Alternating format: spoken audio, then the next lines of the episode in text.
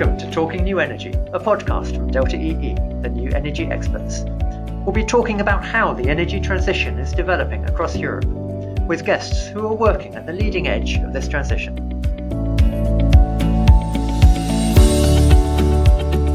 Hello, and welcome to the episode. Today, we're looking at electricity networks and the increasing stresses and strains that they're going to be under as more and more renewable generations connected, heat and transport are increasingly electrified. The patterns of how electricity is transported and distributed have already changed, in some cases dramatically, over the last couple of decades. And that change will carry on over the next years and decades as well. So, we're already seeing in some countries renewable generation being curtailed or, or switched off in growing quantities due to network constraints. And to get us to a, a net zero future, clearly we've got to take as much advantage and connect of renewable generation as we can and connect as much of it and make sure that we can meet the electrification of heat and transport as well. So, lots of challenges. To unpick these and explore them and look at some of the solutions, I'm joined by two guests today. Let's say hello. Uh, first, hi. Uh, so, Suzanne uh, Nies, who's General Manager for Germany at SmartWires. Hello, Suzanne. Hello. Uh, welcome to the podcast. Now, can you give us a quick elevator pitch, maybe for, for you in terms of your background, because you've had a long background in the sector, and for SmartWires, who our listeners may not know? Absolutely, yeah. Well, I'm very happy to join this podcast today with a very important topic: how to get more out of the grid. I'm Susanne Nies. I'm since more than uh, 15 years in the energy, beginning gas and then power sector, working for Eurelectric, ENTSO-E, and since two years and a half, uh, being the general manager for the so-called DACH region, Germany, Switzerland, Austria, but also for Ukraine, uh, which is interesting, uh, of course, and and uh, Spain. So, what is the the role of Smart Wires? We are a young 12-year-old company was set up in the Silicon Valley after a blackout in one of the U.S. Federal entities, it's power electronics, it's FACTS devices that help optimize the existing grid. Okay. Uh, and the existing grid for transmission, for distribution, for all different voltage levels? For everything. Uh, it is uh, transmission, uh, the, the impact is very high on high voltage. Uh, that is maybe the low hanging fruit to start with. But also the distribution uh, grid faces more and more challenges and can be optimized with our devices, uh, actually it's kind of an artificial lengthening or shortening of lines. Uh, you okay. put a DC component into a line and make it artificially longer or shorter, and so influence the Kirchhoff famous laws. The distribution of the system is much better after, and you can put much more renewables, generation, uh, electricity into the system so that the export, the transport capacity of your network is increasing you all know that lines come late, 12 years in average in Europe to build more lines.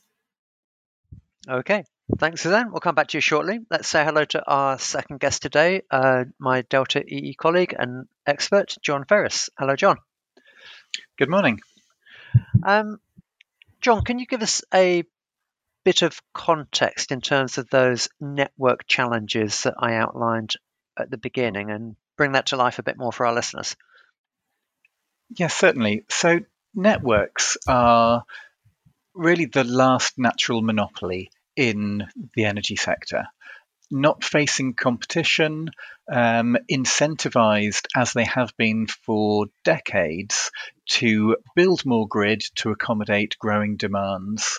They are not the traditionally quickest companies responding to the energy transition. And yet they're now facing a huge change in a very short space of time where we are looking at bringing a terawatt of renewable generation to the European grid, often located in areas that haven't traditionally sited generation, in areas where you it's a long way from demand and the need to transport power from where it's generated to where it's consumed is a hugely important part of um, of the electricity system. At the same time, we're seeing a big increase in electricity demand as we electrify heat and transport, and changing the time pattern and the location of, of demand, meaning that we're increasingly seeing bottlenecks on the grid, we're seeing congestion, and we're seeing massive underutilization of grids that are being built to accommodate the peak power flows that might occur for just a few hours of the year, um, leaving a lot of spare capacity unused. Okay, so they're really more and more in the spotlight then. And what struck me about what you said is that, well, one thing, a couple of things you said, and one thing Suzanne said. Suzanne, you talked about 12 years being the average time for, for building a new line. John, you said the network companies have traditionally not not been fast moving. I guess they've not needed to be fast moving, um, and that's not been their culture, and their um, it's not it's not been yeah. the way they've worked. To, add some thoughts, I, think was was exactly John what you said on the, the, the role of networks. Maybe to add to this also the fact that we see an increasing complexity now with uh, the, we talk about hydrogen, the gas networks. We are linking up networks in a totally different way from before transport was mentioned by you. When it comes to speed, the question that you uh, made uh, now, uh, John, on uh, they are not known for moving fast. That's right. Uh, they are not known for moving fast, and very often the argument is used they are in charge of security of supply, and this is always a bit like kind of a, a passepartout uh, argument. It's the joker they have, but it's also the nightmare they have. Yeah, so it's a bit of both. I would say in between of the nightmare and the joker should be transparency, and that is also a challenge that we see with such uh, monopolies. Uh, the transparency on decision making, on data they have, is not exactly there they should be today. And it would help to crowdsource ideas how to make uh, solutions uh, that are more efficient than those that are, are used today. So we, we might have some people from network companies, I'm sure we do, listening to the podcast saying, yeah, but but we're doing a lot, we're changing, we're moving forward. Um, John and then Suzanne, how much do you see that change? And I guess coming back to the point about speed, what's your view on on speed? So we're definitely seeing a lot of change in in a lot of network companies. Often it's in the form of innovation departments and innovation teams that are tasked with looking at these new approaches. Uh, uh and I think that we're starting to recognise that the traditional approach of gradually upgrading the grid, building it out, building that long term infrastructure, which is always going to be part of what needs to be done, is going to be inefficient from a cost perspective and impractical from a time perspective to address the challenges that we're facing now. The difficulty that that that I see across a lot of the businesses is how do you bridge that gap between the innovation team that is looking at pilot projects and trials of new technologies and bringing that into the business as usual, changing the mindset of how you go about operating, planning, and building a grid to accommodate new technologies and new approaches like flexibility markets, particularly when the regulatory structure is still incentivizing them to build networks over the longer term. Okay, so there's a couple of things there. There's the, the innovation to, to business as usual, um, and there's a regulation regulatory framework as you said at the beginning, John, these are natural monopolies. So they're the way they earn money, uh, the way they make profit, if they're privately held, is all down to the regulator. Um, and so the regulator, in a way, drives and dictates a lot of their behaviour. Suzanne, before I go to you, John, on regulation, John, how how how quickly is that as big a challenge as the or is that one of the biggest challenges in this area? I think typically the, the one type of organization in, in the electricity system that moves even slower than the networks is usually the regulator. So I, I think it, it is a challenge. Regulation often often does persist. Um, lo- even short-term regulation tends to last longer than it's intended to. So the importance of getting that right, of consulting widely with the industry, of, of making sure that it's it's accepted and meets the needs, means that that does that does take time and is often quite slow to react to new technologies and, and new approaches. We are starting to see performance based regulation uh, certainly being discussed and starting to be implemented uh, in a number of, uh, of, of, countries. Um, in the GB market, the move towards TOTEX or total expenditure rather than pure capex regulation is one example of, of how that's changing. So having incentives for efficient use of the network, not just how big the network is, but there's a, a lot a, lot more that regulators could go to incentivize use of new technologies, implementation of innovations, and look at how efficiently the grid is used.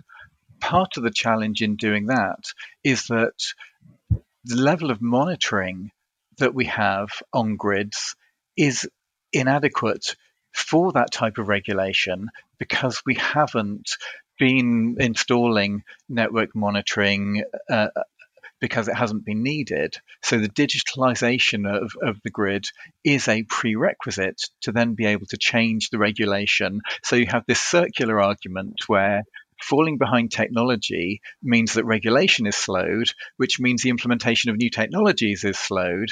And tr- trying to break out of that cycle is happening in small pockets in the innovation teams, but it's it's not yet how networks are are, are run.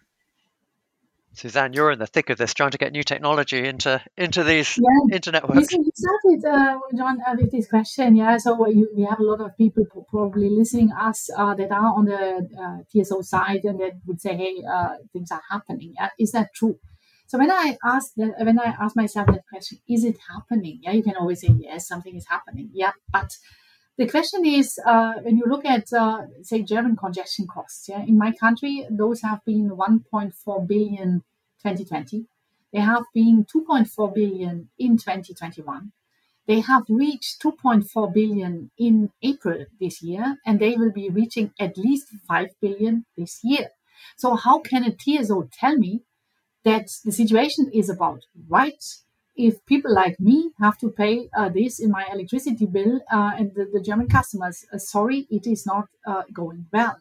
And when we see curtailments coming on, when I see in the Netherlands that a full region is completely congested. You can't connect anything to this. I mean, I hear from TSOs that they tell me we get requests to be connected for demand. I mean, they, they, they need, sorry, supply for data centers or companies yeah, that will create jobs. And then the TSO says, guys, sorry, maybe in six years' time, come back again. Don't tell me the situation is about right. Yeah. So what is the, the reason for those problems? clearly regulation, uh, uh, you, you, mentioned that, I totally agree. Regulation is running behind. This capex heavy uh, regulation is not fit for purpose. We have examples in the world and in Europe even where it's going better. UK have this fantastic Pathfinder program which says essentially um, the system operator finds a problem, a challenge, and says, please give me a solution market. The market comes with a solution and this is paid for. We do not have any incentives for TSOs to spend any time on finding new solutions. It's not the case. It's, we are wasting a lot of time in the bureaucratic approval process uh, by the regulators to uh, do anything. That's that's big challenge. Yeah? Um, so no reward. Uh, a mindset issue is there as well. So there is a certain degree of uh, complacency sometimes also. Yeah, we are knowing everything uh, already, and also security of supply and that kind of things. And so we, we, do not uh, take advantage of also the combination of solutions. I'm also the, the chair of a little uh, association in Brussels, Current, and we've done a study with a German uh, consultant, Consentec, which shows the combination of technology solutions can reduce to 90% those 5 billion costs. Why don't we do it? Yeah. So yeah. I think we, we really need to have a completely different mindset, given that, again, in Germany, for example, we, we have increased by level four or five the ambition on building renewables and now the war, the the next winters. are putting even more urgency on finding fast solutions. So we need to totally change the approach that we are having. And we need to get out of an approach also to say, which I hear often an argument, yeah, we have no time, our resources are constrained because you do this and that. Yeah. Feels like the, the one that pushes the bike because he has no time to sit up, you know, and this yeah. is just not, this is not possible.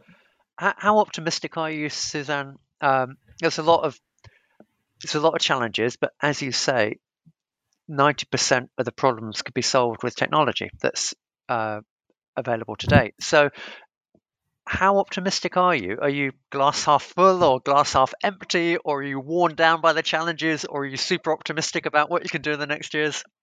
I'm not so sure that the word optimism uh, is really helpful or pessimism. Yeah, it's more like uh, looking at reality. Yeah. Uh, what we need is to be prepared for uncertainty.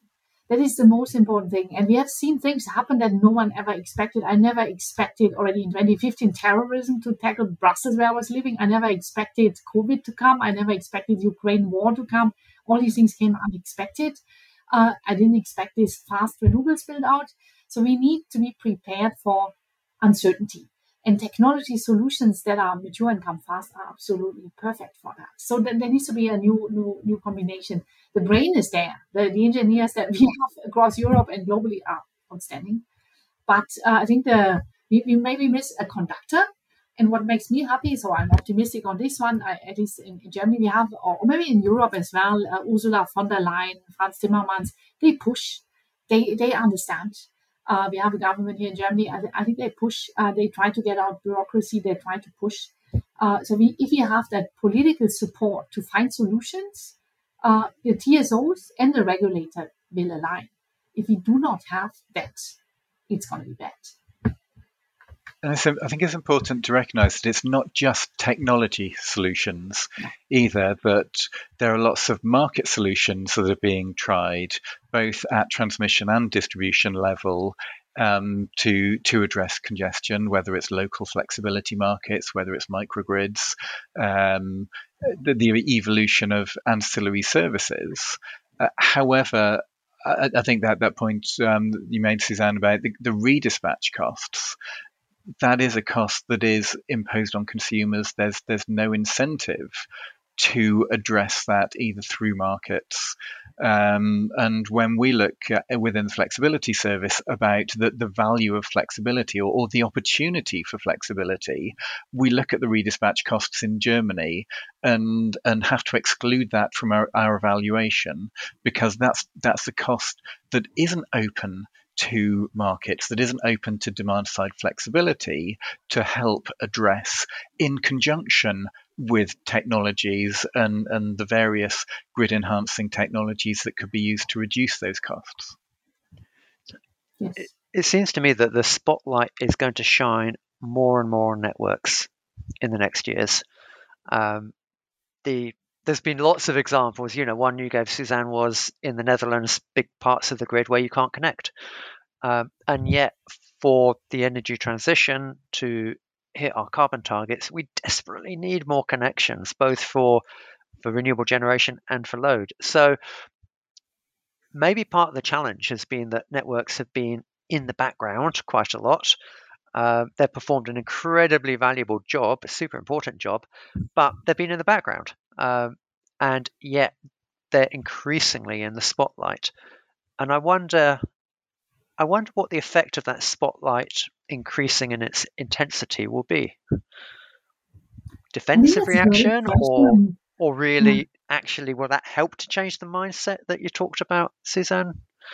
I do think it's a great question. Yeah, I just remember when I worked for Eurelectric and uh, for the established industry was totally unimaginable to see any renewables to take up at all. It felt like you are in a kind of a little sect or something, yeah, that you believe that renewables could become the story. But exactly the spotlight that you are talking about, the many people that got interested, why do we need these big blocks with those guys that tell us what we have to do while we have another idea? Yeah. It's also about democracy. And I do think even the, the, the, the choices made by by by the by the TSOs or by DSOs, yeah, they need to be questioned sometimes. Uh, there is of course consultation uh, and all these kind of things, but you always need to question yourself. I also need to question myself. But I think this putting them in the spotlight will lead to a more humble approach, finding collaborative solutions with other parts of the community. Yeah? I think that's, yes, I agree. That Joker card that you mentioned earlier of security of supply is going to be tested more and more. We are seeing blackouts on modern grids, whether it's in in, in America, Australia, in, in in the UK market.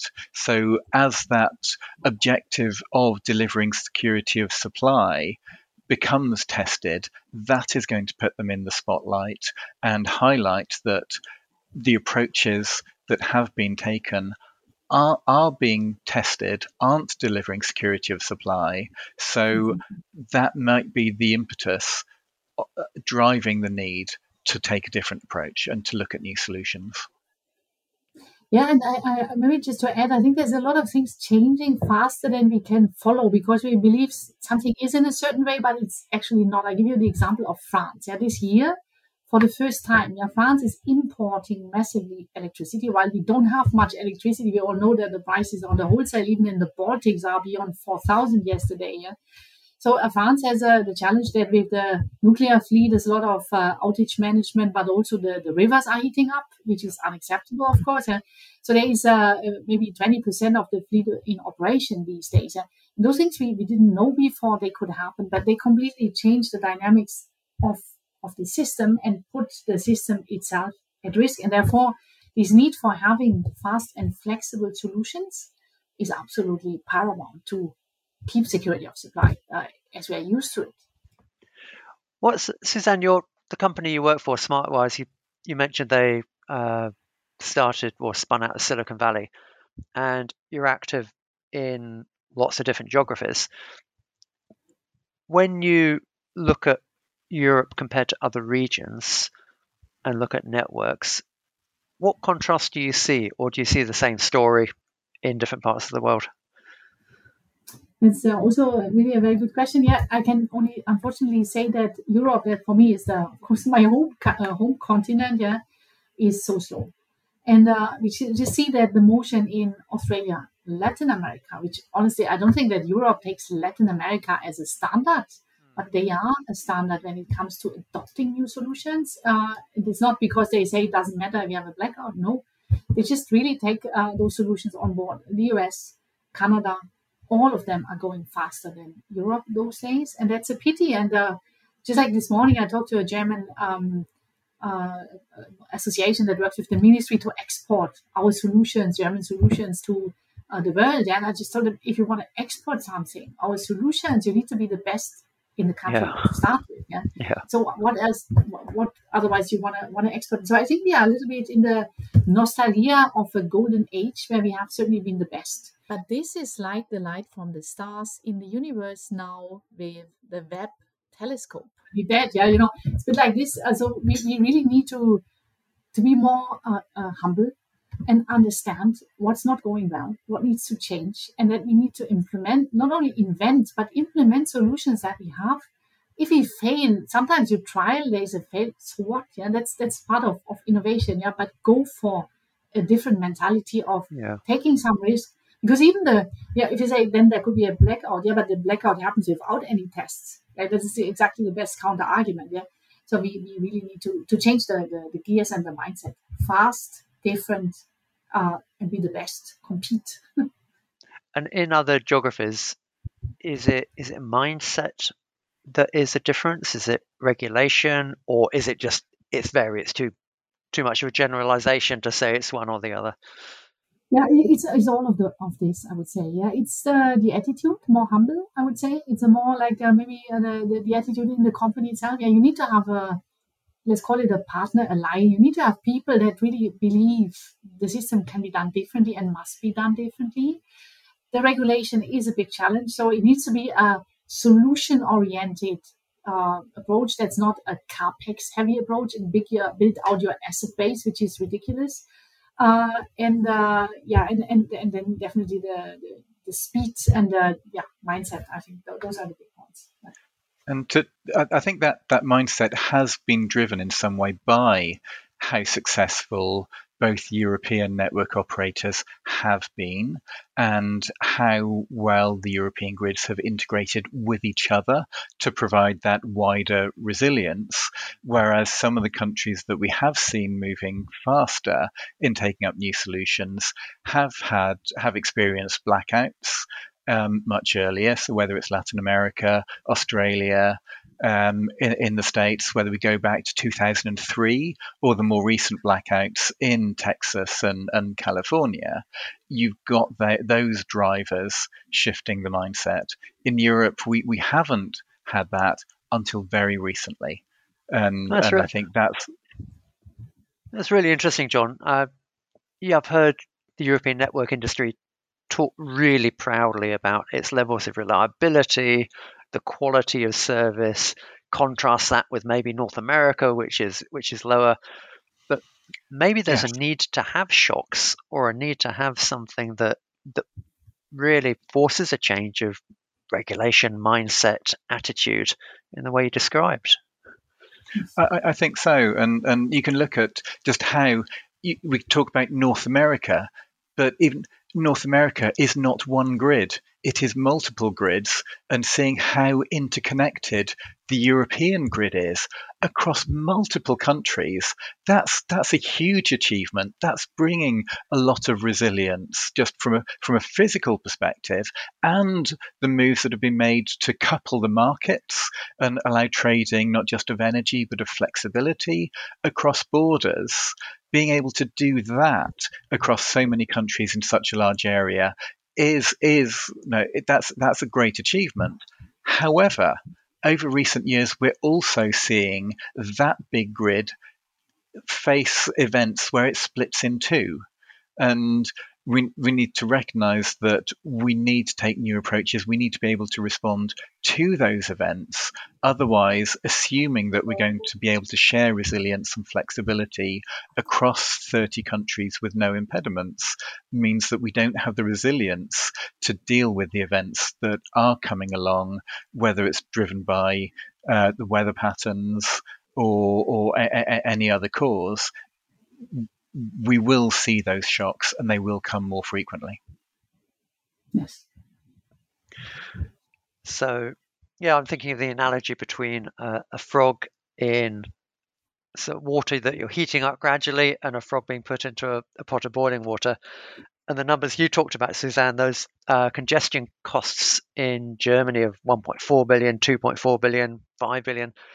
Trouble with those gradual changes is people get used to them, and um, maybe it doesn't. I'm not wishing a blackout on Europe at all as to provide that shock, but maybe you do need some kind of spur or some kind of real stimulus or event, or maybe the current energy crisis is. Yeah, I do. So uh, exactly, I think so. We, we already have this uh, uh, test now uh, coming, uh, and even the anticipation of this test. So in, in, Germany or in Europe, we never thought about having a, a winter where we need to freeze. Yeah, yeah. the anticipation of the next winter, but even also like these terrible droughts, when you look at the rivers, when you look at all these climate events around us, everything suddenly is real, yeah. And even with all our all the repower EU statements that the renewables build out and this management of the energy crisis are perfectly compatible and go in one direction. I would say that reality shows some elements of those not doing this, like coal are being used massively again and that yeah. kind of things that need to happen. So there needs to be a complete step change in the way we are living, the energy amount we are consuming, and uh, the networks, how they are operating. And that needs to happen now. So I do think that uh, this uh, dissipation of big crises or real crisis already being there when it comes to climate, yeah, uh, helps the governments to take uh, action even a government that wants to take action very often is blocked by the say technical knowledge of the regulated monopolies that will tell them guys yes we would like to as well but unfortunately for this this this and this reason it's yeah they pull out the joker they pull out the joker you talked about yeah a little bit yeah so yeah. and i think this this is gonna stop uh, and there's some evidence I see, for example, in Germany, that this is going to stop these packages that come out, these fast measures that are taken, be to build the LNG terminals uh, in, in Germany in an unprecedented time. See the cable between Poland and Ukraine that's going to be built by half a year. By the way, I also wanted to mention optimization is very important, but building more grids is as well very important. Yeah, we just need to we make these grids, uh, build it out, and all these has to change fast for a yeah. fast approach. Yeah. And I guess being optimistic, John, the UK has is probably a leader in terms of the regulatory framework. Suzanne, you mentioned the Pathfinder projects. Um, do you see the UK moving in the right direction, John? Do you think it's it's doing enough? Is it is it got that pace and mindset that we've talked about? Well, we're definitely seeing movement both at the ESO level, so separating the, the national market operator from the transmission network owner. Um, at DSO level, looking at the local markets, we're, we're seeing that, similar moves, as Suzanne mentioned, that complexity. We need more of everything. So we need more grid. We need to optimize the grid we have. Um, that can be done both from new technologies and through markets. So we're seeing movement in, in all of those areas. We're also seeing moves towards the future system operator. So looking not just at electricity, but how do you optimize the system, the energy system as a whole? How can you be better coordinated between heat and transport and gas and electricity? So we're seeing a, a lot of a, a lot of movement and a lot of progress. Um, but as I think we've we've explored, the shocks are coming perhaps sooner than than had been expected. Um, I, I, think that the, the risk of losing gas supplies during the winter mean would mean that availability of power is much reduced and where power is flowing across the network is hugely changed and and that's that's going that would be quite a shock that that is probably a, a wake up call to move faster and and really um, make some changes very quickly. Okay, so moving in the right direction, but coming back to that question of speed. Um, now, time's getting the better of us, so let's bring out the Talking New Energy crystal ball, and I'll set the dial this week to 2030. So, a question for both of you, Suzanne and John. Um, if we look at 2030 and imagine ourselves there, to what degree will transport of electricity be a constraint when we're looking at decarbonising power and electrifying transport and heat? So I don't think you can answer that with a number, but but with a feeling. Uh, so, um, Suzanne, do you want to go first, and then John? Yeah, so uh, I think it's a very very good question. Um, it, it, it is possibly a constraint when it comes to build out renewables. Clearly, yeah, we need to massively build out in Germany only 230 gigawatt PV. Have 50 today. Yeah, you just yeah. how do you want uh, so we need to connect all these loads you need to transport it and it's not going to be north south anymore. It's also going to be east west. So new uh, constraints on the grid. The grid needs to be fast enough to adapt to those new constraints build out the networks to make this happen. The wind offshore stuff yeah and make this right among the, the countries uh, is a big challenge. The building efficiency all these heat pumps the mobility, all this e-mobility uh, bi-directional charging and all those kinds of things. So it's not one of those elements of the energy transition plus industry, industrial electrification. Yeah, the industry, which is important for jobs and, and prosperity of, of the continent. Yeah, all this uh, is uh, exposed to the bottleneck of grids. So if you do not uh, focus on the grids, you are going to fail on all the others. So my guess is that you think there's probably some bottleneck, but you're hoping that there's as a little of that bottleneck as possible. Exactly. Yeah. Three percent of curtailment is acceptable. Yeah, it's always yeah. said like for renewables, yeah, saying three percent curtailment is fine because the cost of connecting these three percent is much higher than the benefit yeah. of doing it. Yeah, but don't go beyond it. Don't have areas where companies cannot set up business. Uh, you know, this this is impossible. Yeah. Okay. Thanks, Sam. Uh, John. I, I, I would echo that. I think by, by 2030, we will have a change in mindset that upgrading the networks, building more grid in order to eliminate constraints is just not going to be practical from a cost perspective, from a time perspective, from the opposition that that, that you get from people not wanting um, transmission lines going going through there the, the, where they live.